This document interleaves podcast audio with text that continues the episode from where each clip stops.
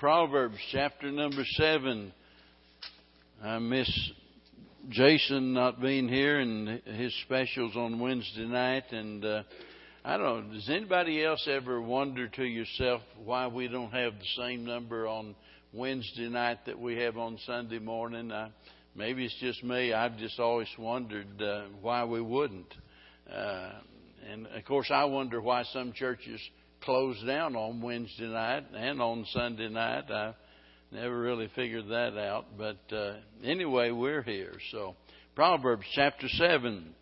We're going to try to go through this whole chapter tonight. And as you know, we've. Uh, uh, we've uh, taken our time in some areas and just taken a, a few little verses at a time and considered them. But then sometimes to really get the complete picture, I think it's better if we step it up a little bit. And and this chapter happens to be one of those. And so, uh, no promise, but uh, I'm going to try to get through the whole chapter tonight. And uh, the reason has to do with the fact that this chapter, uh, basically, in my mind, as I read and think about it, has to do with two roads and and and I think of it as a divinely constructed drama that God put together depicting two things the danger of temptation and the destructiveness of transgression. And first of all, he speaks about the way of righteousness and uh, its blessings. And then after that, he speaks about the way of rebellion and uh, and the burdens that it brings. So the choice is ours. You know, we can take the road of righteousness or we can take the road to ruin.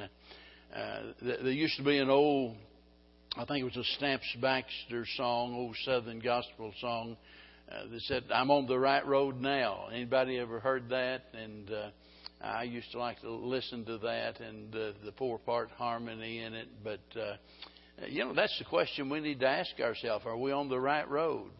I'm on the right road now. Well, let's think about these two roads. First of all, in the first five verses, he speaks about the road of righteousness. And we're going to look at each verse individually here.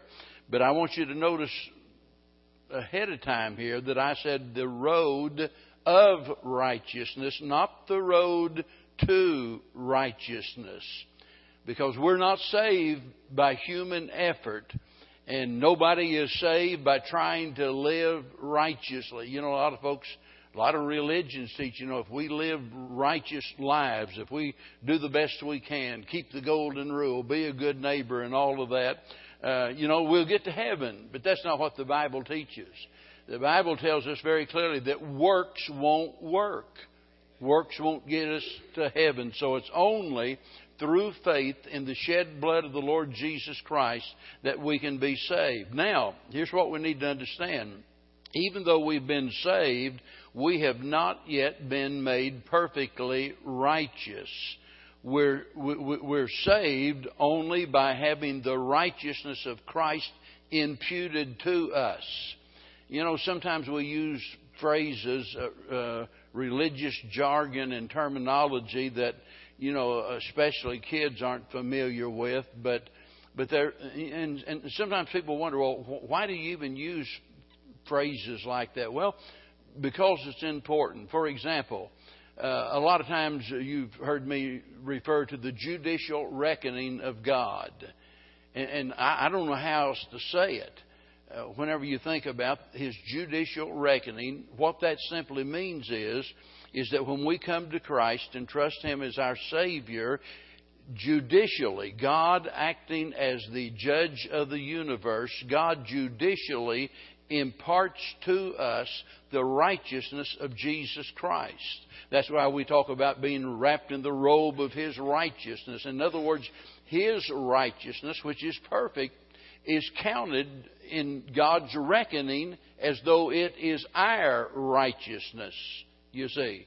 And on that basis, on that grounds, God is able to accept us. He never could on any other grounds because all of us are imperfect. We're all sinners. So, even though we've been saved on our way to heaven, all of our sins have been forgiven, even though someday we're going to be glorified, someday we're going to be perfect. We'll be like Christ, the Bible says. That's going to happen someday. But between now and then, well, we're still in the flesh, right?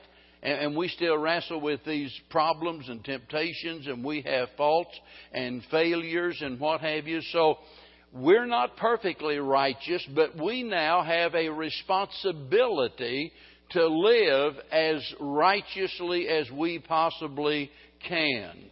And Christ is our example for that. The Bible is our guide for that. The Holy Spirit is our helper in that.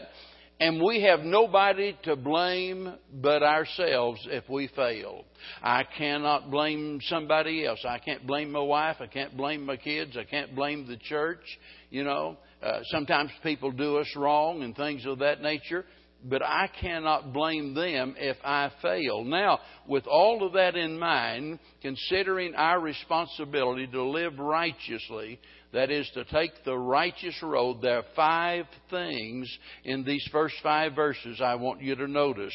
And the first one, verse number one, the first thing of importance is that this deserves our attention. Solomon said, My son, keep my words and lay up my commandments with thee. Obviously, from that, we conclude that children ought to listen to their parents. Children ought to listen to their fathers, and especially when the remarks are based on the Word of God. But as every parent knows, getting the, the attention of children, well, that can be a real struggle. I mean, really getting their attention. Now, you can threaten them. You can say, if you don't sit down there and listen to me, I'm going to spank you, and they'll sit there and they'll be quiet. But that doesn't mean they're really tuned in. If we're going to teach them the way of righteousness, we have to have their attention. But the question is, how do we get it? Especially in this day and age with all of the video games, you know, and now we got it all in one bundle, you know, we got it all in a little cell phone. And I mean, man, you know, not only can they just spend hour after hour after hour texting their friends, you know, they can Google stuff and it just, you got a computer right here in your hand, and it's absolutely amazing. And, uh, you know, it's no wonder we have a hard time getting their attention. But what I'm going to say next, I think, is the real key to it. In order to get their attention, we have to give them our attention. And that's where the real problem is uh, a lot of times we don't give our children the attention that they need. And if we don't give them our attention, you know, well, they're certainly not going to pay attention to us.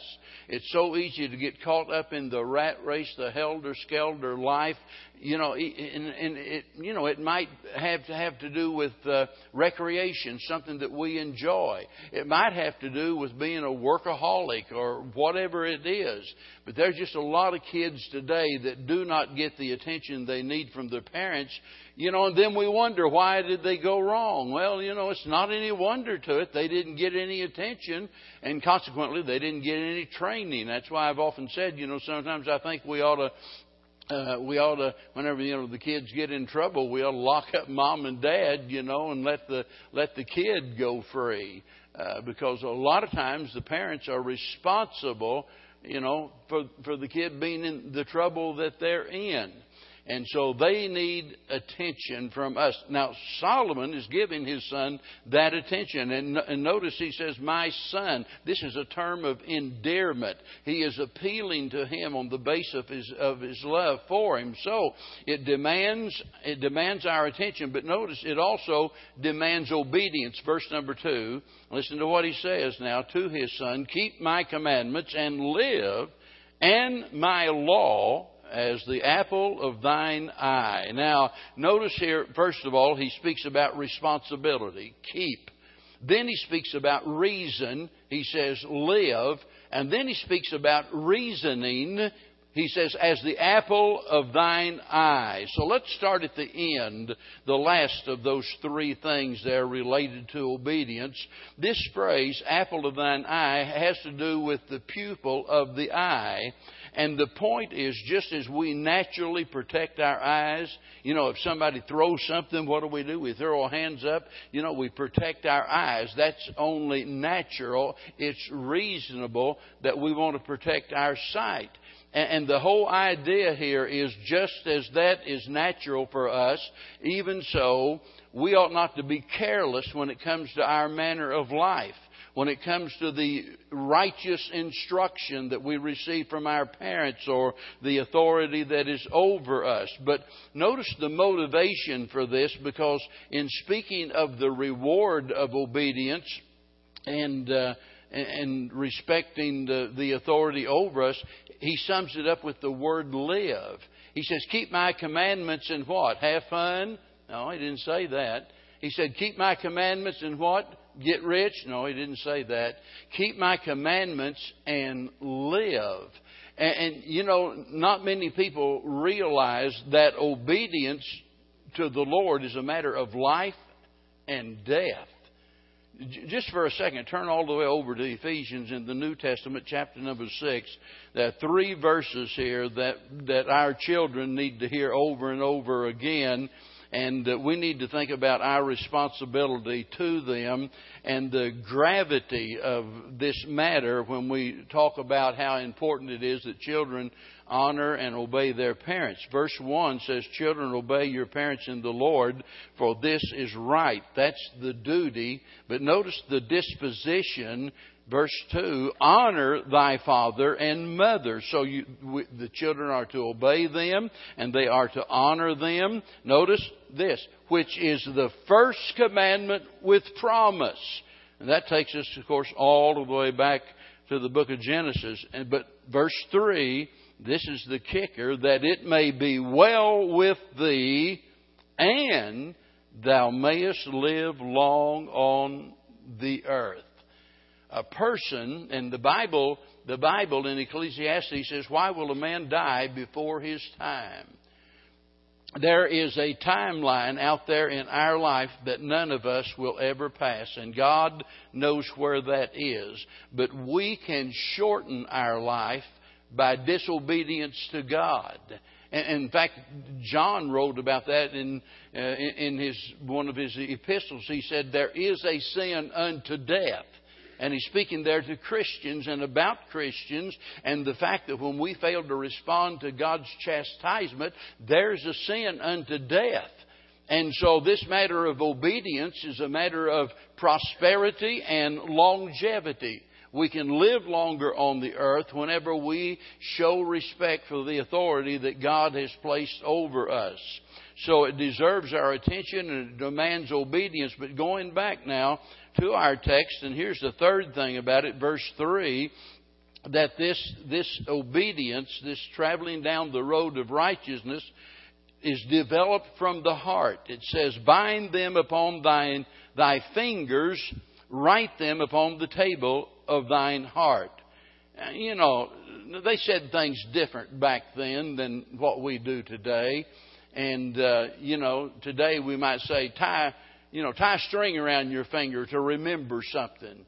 I've li- literally put my rings on backwards or my watch on backwards just to remind myself of something because I know that's not natural. That's not the way that it goes. And uh, so I turned it around backwards. And so this is the idea here when he says, bind them upon thine fingers. We uh, talked the other day about the habit of the Jews using the phylacteries, and they'd have a little leather box with bits of the law, and they'd, you know, put them around their head and have it between their eyes, or they'd have them, you know, on their wrists or on their hands. And in this case, he's talking about uh, the fingers, and so he's simply saying that you are to retain the, the teaching that you receive. But notice, then he says, write them upon the table of thine heart.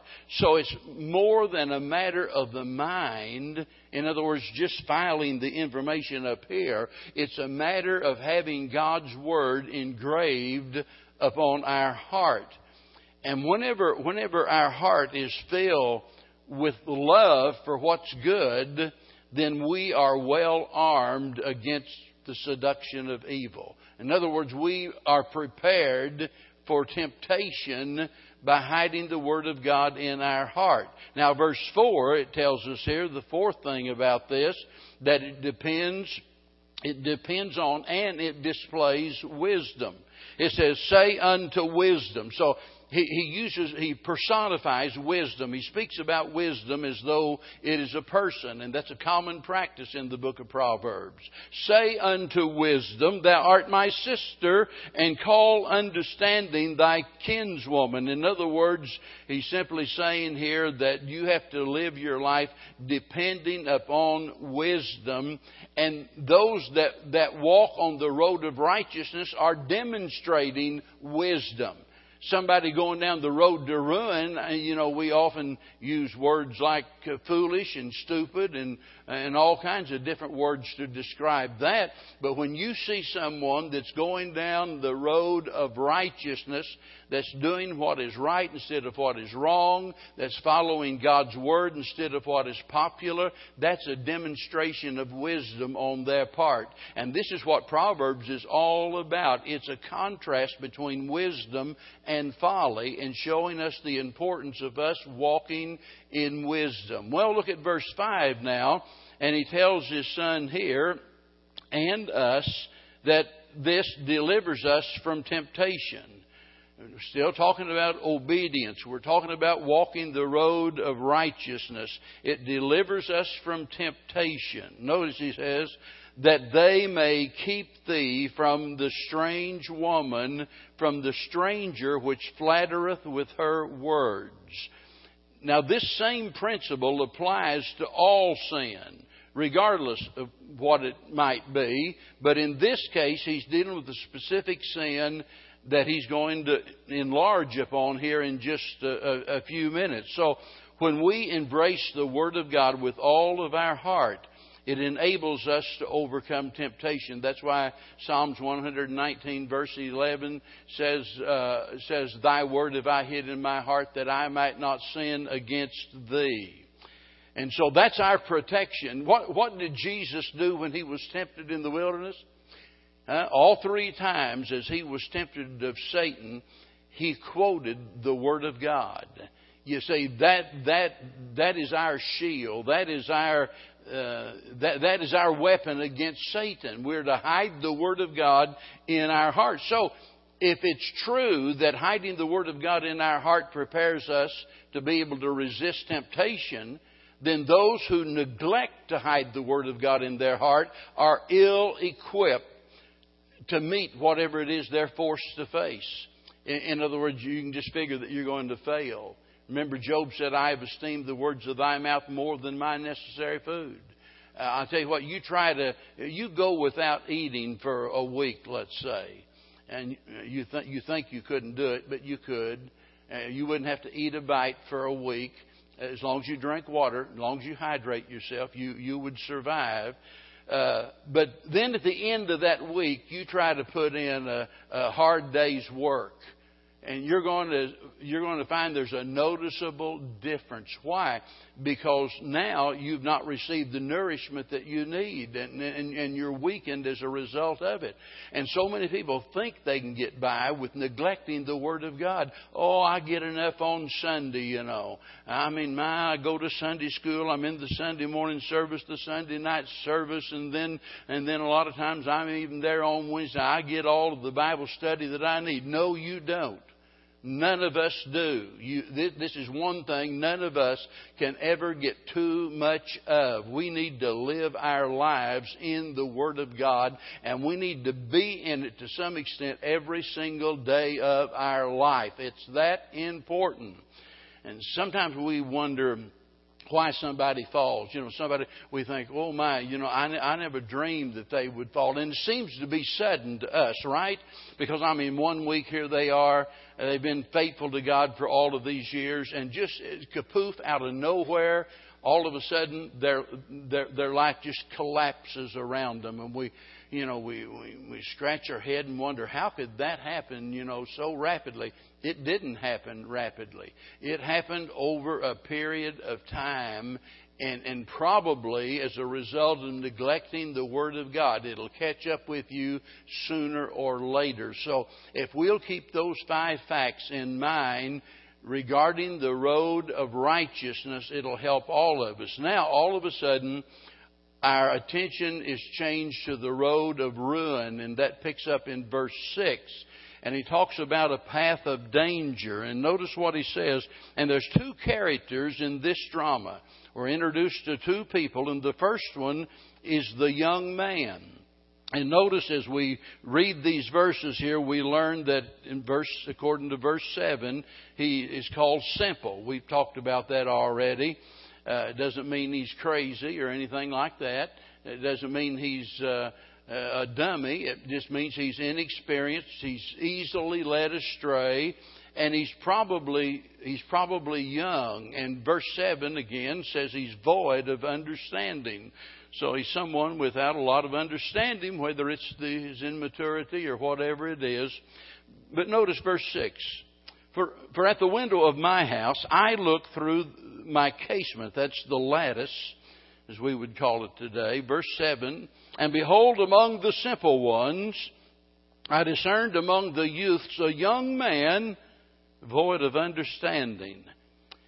Now, here's an older man who can foresee this young man and that he's headed for trouble and he's troubled by it. It bothers him. He's looking out of his house and he sees this young man out there and he knows this young man is headed for trouble. You know, so many times we see young people headed for trouble and it doesn't even seem to bother us and it ought to be tearing us apart.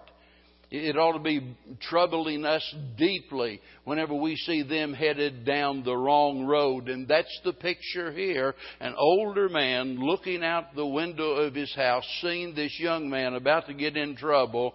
And, um, you know, I, if, if I had the teens here, I, I would say to them, please do not take it lightly when adults try to warn you of danger because they're, they're speaking from experience, they're speaking out of concern, and, and they would surely do themselves a big favor if they'd listen to the older folks. Now, notice what he sees. Verse number 8 passing through the street near her corner. We'll get to her in a little bit. But the young man, the simple one that's void of understanding, notice he's passing through the street near her corner, and uh, he went the way to her house. Now, I don't need to tell you, this young guy is in dangerous territory. And uh, uh, so, so many times, especially nowadays with everything from Facebook to mainly there, boy, I, I can just see it happening uh, with some people, especially young people, and, and they're headed in the wrong direction and they're headed for trouble. And verse 9, it's in the twilight, in the evening, in the black and dark night. Now, this is what we would say he is on the prowl. He's out late at night. He's looking for trouble, and he's about to find it. I can remember as a young boy, us guys sitting around, and uh, you know, I, I'm ashamed of what I uh, of what I was whenever I was a kid growing up, and uh, all of the wrong things I did. I can't go back and undo those things. Uh, but I, I, w- I wouldn't want any young person to ever live the kind of life that I did. And I can remember us guys sitting around and talking, saying, you know, what can we do? What can we do now? And, and by that, I mean it was get in trouble of some kind, you know. And uh, what can we do? Just uh, get out here and entertain ourselves by doing something that we knew was wrong. And you mark it down whenever a kid starts staying out late at night, nothing good's going to come out of it. And that's what's happening here. He is out there. He's headed for trouble at night time when he ought to be in home in bed because back then it's not like today, you know, when so many kids and I guess so many adults stay up till midnight. I I never have figured that out. I, you know, but uh, some people enjoy doing that. But uh, back in those days, I mean, when the sun went down, it was just a matter of time before before everybody was in bed. Of course, they were up before the sun come up in the morning too, and that balanced things out. So we've got this kid out there. Now remember, this guy's in the house and he's watching this unfold. And here this young man is out there late at night, and now our attention is turned to the woman beginning in verse number 10. And there's several things about her I want you to notice that he points out. And the first thing has to do with her attire, what she's wearing. Verse 10 And behold, there met him a woman with the attire of a harlot. You know, dress makes a difference in how people look at you. You know, and if if a woman dresses like a harlot, other people are going to assume that maybe she is. You know, I mean that's the that's the assumption that that you arrive at. Uh, and her in, her appearance leaves the impression that she's just out advertising. And uh, the Bible tells us as Christians we are to avoid the very appearance of evil. I was talking the other day about this sermon that I, I you know, I, I'm glad to preach whatever God gives me liberty to preach, and I. But I, I'll tell you, for the life of me, whenever you you look ahead, and I'm just human like anybody else, and when you know you're about to drop a bombshell in in people's laps, and you know how they're going to re- respond or react to it, would be a better word you know, it's not a pleasant situation to be in. When I first started preaching, I didn't care whether I upset people or not, and, and now I do. It bothers me. I I do care what people think about me, and I want to make sure I'm right in what I say. But I'm telling you, I, for the life of me, I do not understand what's going on in our churches nowadays. And, and you probably already guessed, a lot of it has to do with what we're talking about right here this matter of appearance. The, the, the, the, idea that it doesn't make any difference how we dress. Uh, it, it's, it's horrible. It's terrible.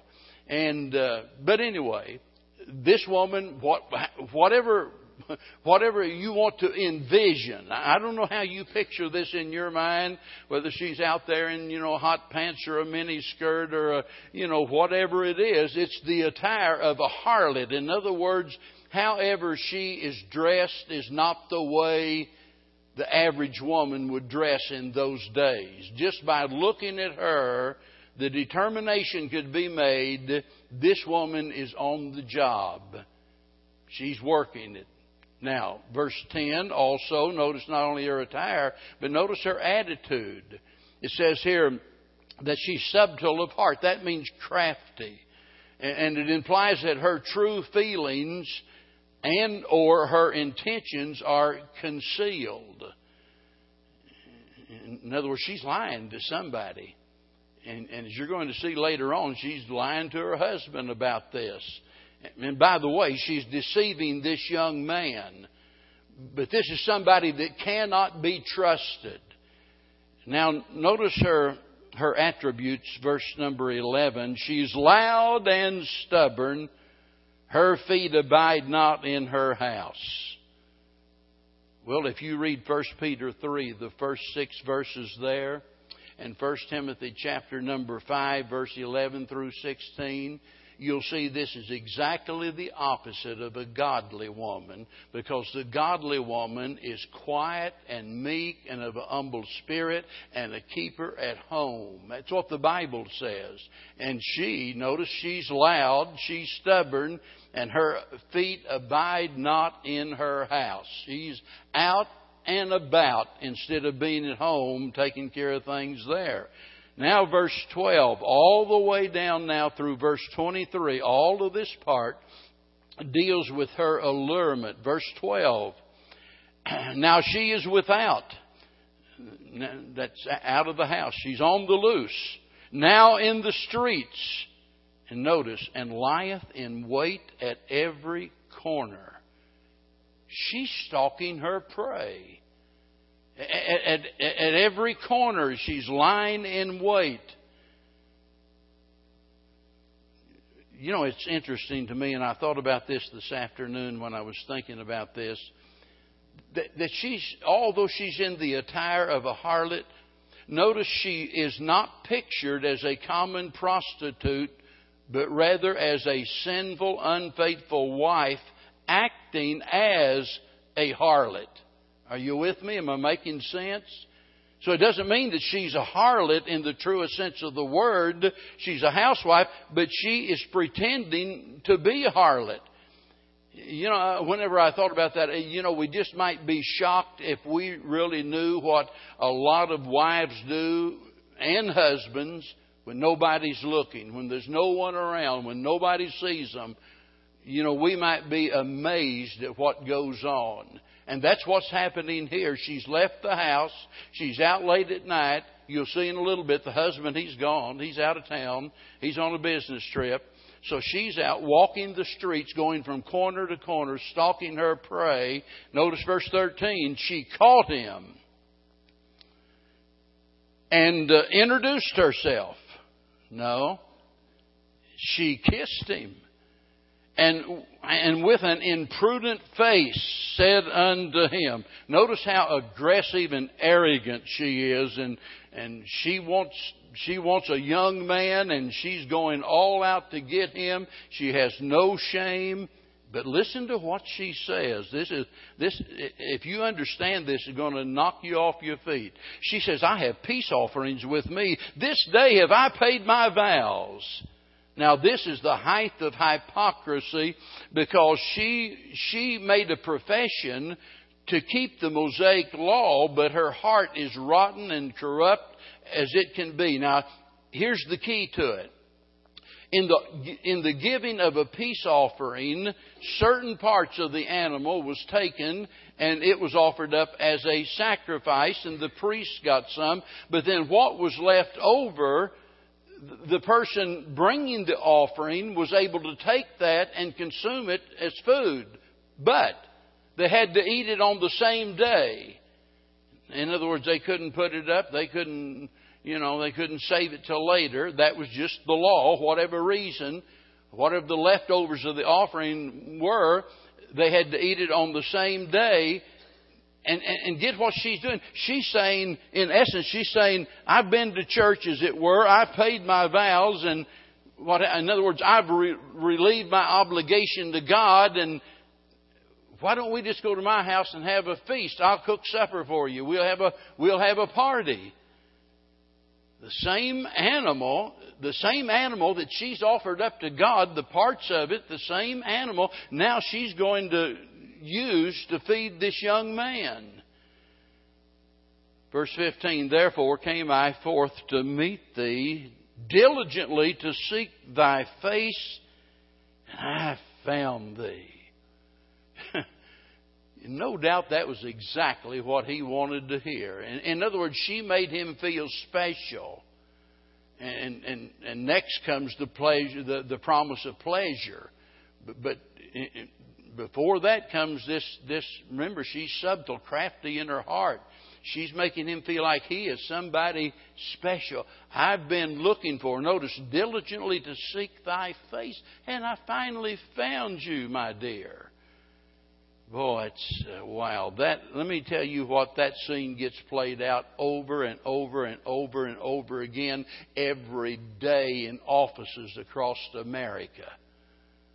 You know, the wife leaves the home, and uh, it might be that her and her husband have, haven't been intimate in in uh, in a year or whatever. It might be that he's a wife beater or whatever, and uh, you know he gets up in the morning and he's unshaven, his hair's not combed, he looks like a a, a bum, and she goes she goes off to work and walks in the office, and you know here's this dude you know that just uh, he, he's got on his best suit of clothes and looks nice and everything. And so the next thing you know, you've got this conversation going on.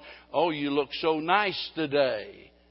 Oh, I love that shirt. Uh, you know, where where where did you get that? And, well, I, I don't need. You know what I'm talking about. You you've been around the world enough. I mean, you've heard that kind of stuff, and, you, and if you've got any sense, you know exactly what's going on. Now the conversation continues. Verse number 16. I have decked my bed. Boy, I tell you, this is moving fast. I've decked my bed with coverings of tapestry, with carved works and fine linen of Egypt. I have perfumed my bed with myrrh and aloes and cinnamon. Come, let us take our fill of love until the morning. Let us solace ourselves with loves. I don't, I don't need to make any comment there. The picture's clear as a bell. Verse 19, for the good man is not at home. He has gone on a, he, he, he, he has gone a long journey. Verse 20, he has taken a bag of money with him in other words, he's a merchant. He's out traveling. He's on business. He's taking a bag of money with him and will come home at the day appointed. You know, today we would say he's out on a business trip and there's no way he can come home until his flight arrives. We're safe. He'll never know. So in her mind, she's got it all figured out and uh, she's free to do as she pleases no way she's going to get caught. And uh, so that's what she has in mind. She's trying to convince him, and, and that was really easy. Verse 21 with her much fair speech, she caused him to yield. With the flattering of her lips, she forced him. Folks, don't ever underestimate the power of words uh, that they're powerful. And with her, the, her, the flattering of her lips, remember back verse 15, therefore came I forth to meet thee. I've been looking for you diligently to seek thy face, and I found thee. And so she enticed him. Verse 22, and he goeth after her straightway. That means suddenly. He goeth after her straightway as an ox goeth to the slaughter, or as a fool to the correction of the stocks. He is so overwhelmed by her words that he just literally casts off all restraint. He ignores all of his training, squelches his conscience, and just plunges headlong into sin and, and Solomon says he's like an animal that's being led to the slaughter and totally, totally unaware of the danger that he's in. He's like a fool or a criminal put in the stocks to, you know, confined and degraded, hopefully to correct him. Verse 23 Till a dart strike through his liver as a bird hasteneth to the snare and knoweth not that it is for his life. Boy, sin is a costly, terrible, painful thing. Now, notice the picture of destruction. I'm just going to read through this and be through now. Verse number 24 on down through the end of the chapter. And this is the picture of destruction. Hearken unto me. And I've underlined this word in my Bible now. Therefore, I underline that. It's important. And if you want to know what it's there for, just look back at what we've just said.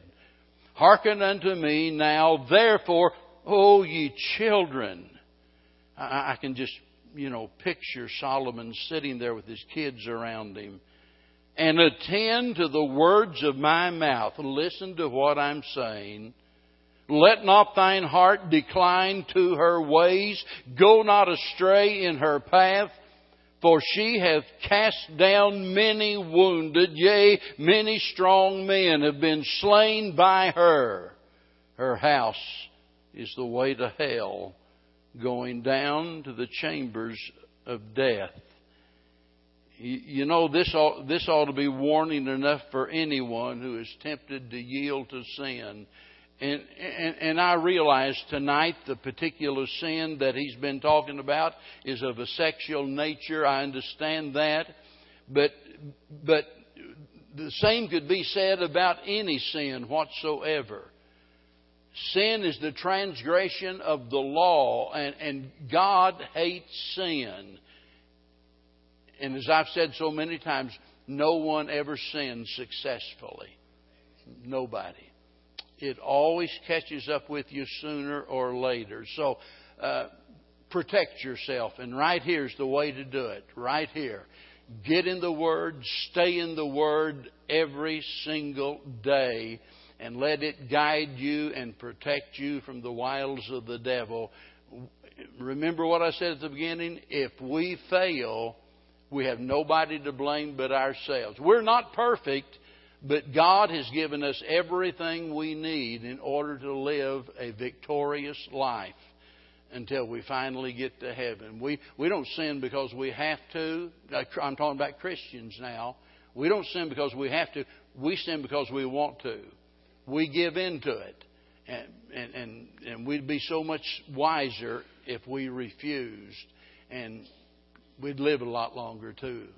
So I hope tonight something has been said that'll just uh, remind all of us of the danger of sin.